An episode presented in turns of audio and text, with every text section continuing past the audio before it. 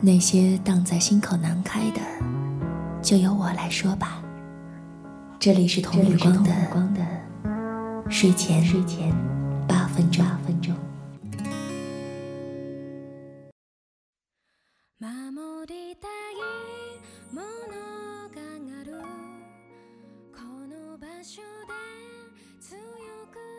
秋风清，秋月明。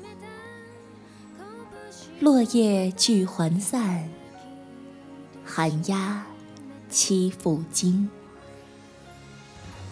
相思相见知何日？此时此夜难为情。入我相思门，知我相思苦。长相思兮长相忆。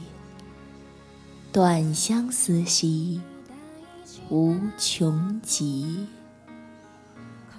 早知如此绊人心，何如当初莫相识？这是大诗人李白的《秋风词》，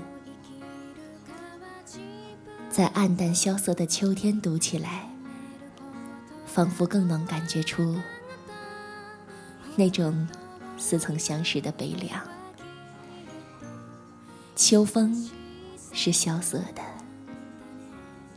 秋月是暗淡的，寒鸦是孤寂的，悲凉是真心实意的。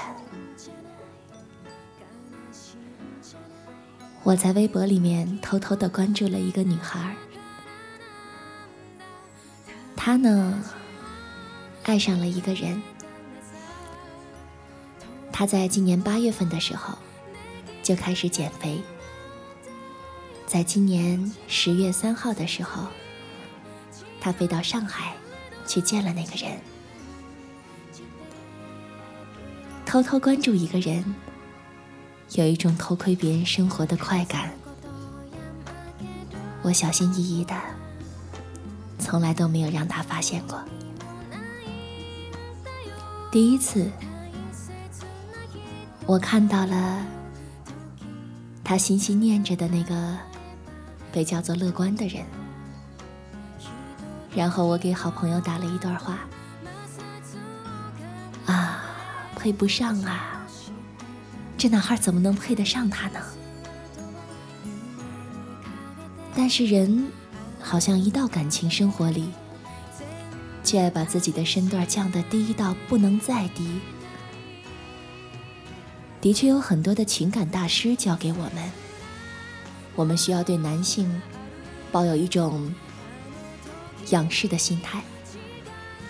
我们可以在这种仰视中制造很多的心机。可是好多好姑娘，渐渐仰视仰视着，就当了真，觉得对方真的那么好，而自己好像真的很一般。你有过这样的经历吗？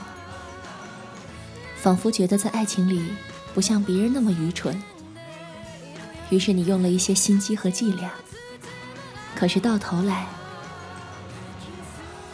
你懂吧？我们为什么不能让自己真实的，像是渴望许久的晴天，像是猝不及防的暴雨，像是赖以生存的空气，像是难以忍受的饥饿？